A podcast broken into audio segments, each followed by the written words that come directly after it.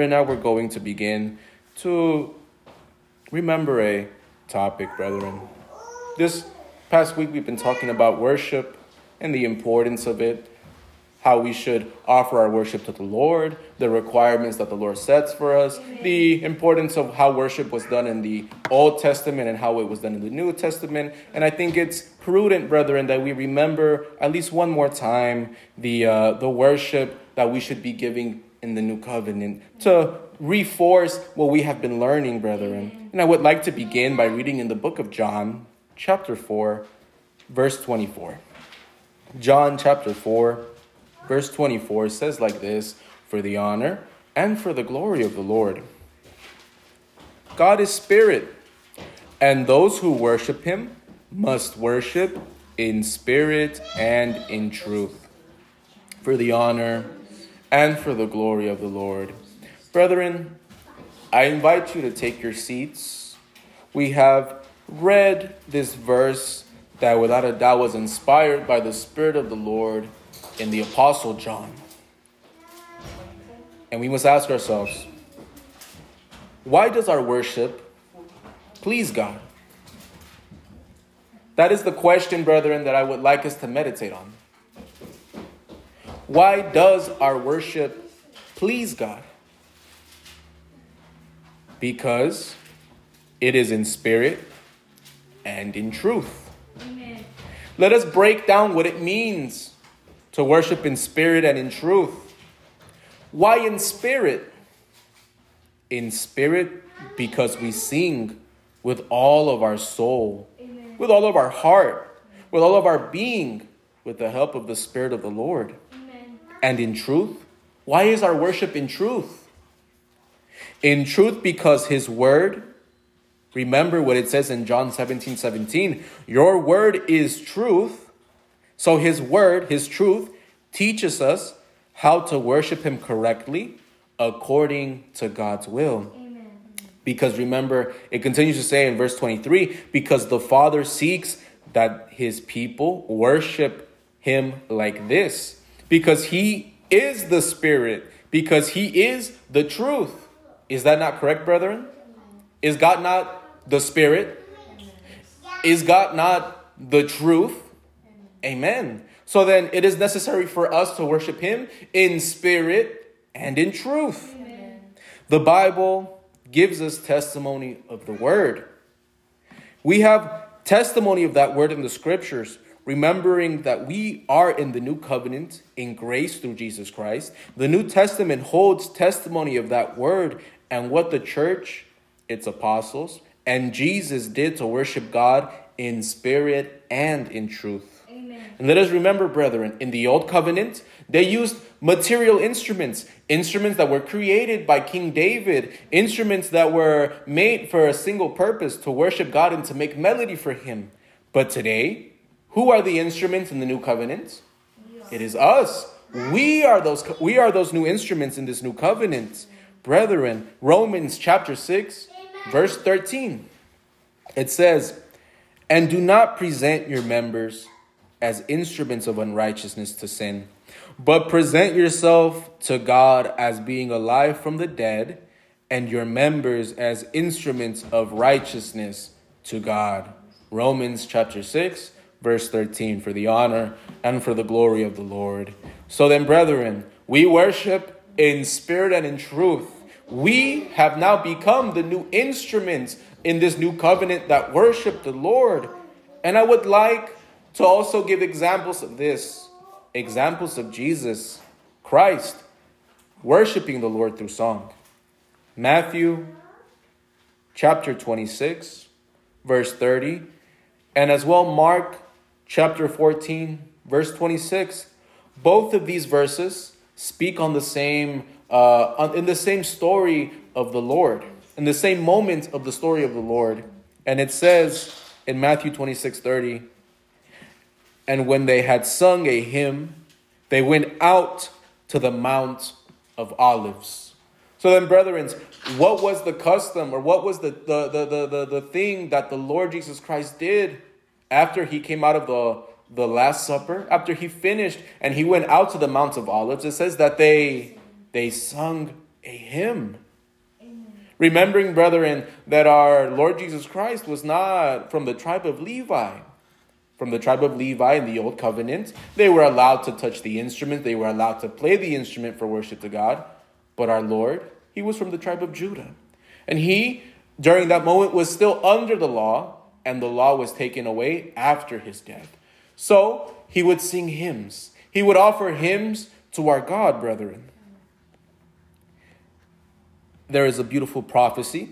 We can read it in the book of Hebrews, chapter 2, verse 11 through 12. It says about our Lord Jesus, prophesying of the way that he would sing hymns as well in the new covenant. Hebrews chapter 2, verses 11 through 12 says, For the honor and for the glory of the Lord. For both he who sanctifies and those who are being sanctified are all of one for which reason he is not ashamed to call them brethren, saying, I will declare your name to my brethren.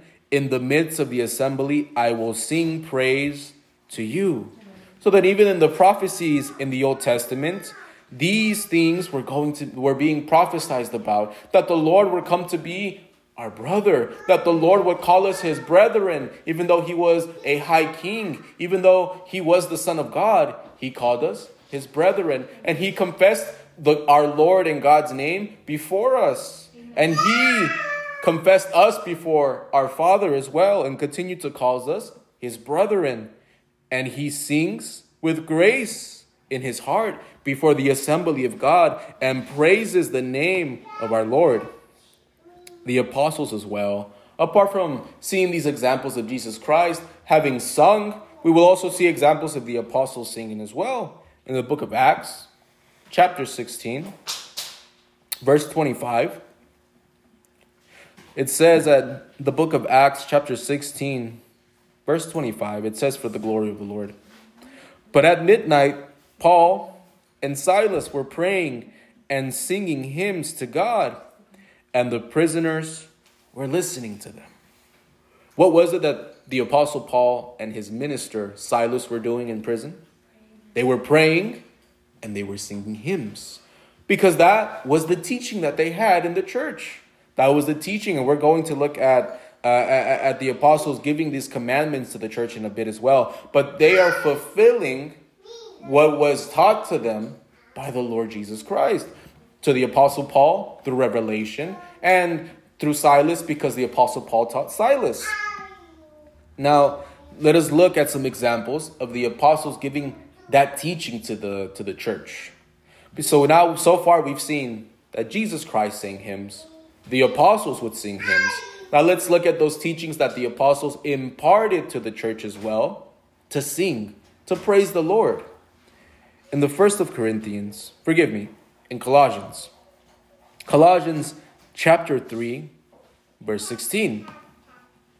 It says, Let the word of Christ dwell in you richly in all wisdom, teaching and admonishing one another in psalms and hymns and spiritual songs, singing with grace in your hearts to the Lord. And in Ephesians 5:19, I will also read as well. The apostle Paul is teaching both of these churches, and his teaching is the same wherever he went, he taught this. In Ephesians 5:19 it says, speaking to one another in psalms and hymns and spiritual songs, singing and making melody in your heart to the Lord. If you notice, brethren, these two verses seem very, very similar. Amen. Because the teaching of the apostle is singing with grace in your hearts in Colossians and in Ephesians, singing and making melody in your heart to the Lord. Amen. Brethren, where does the melody come from? From our hearts, no longer from the instruments of old. Where, how do we sing to the, to the Lord? With grace. From where? In our hearts. All of this is the beautiful teachings that the apostle of Jesus Christ has come to remind us in these days, brethren, in this time and in this age, so that we may continue to serve the Lord in spirit why? Because we're going to be serving Him with the Spirit, with our soul, with our heart, with our being. right? And why in truth? Because his word is truth and his word is teaching us. His word is saying, singing with grace in your hearts. And his word continues to say in another part, singing and making melody in your heart to the Lord. The apostles taught this to the church that the word of God in the new covenant was to sing, not to play instruments, not to make melody with instruments. It says in 1 Corinthians chapter 14, verse 15.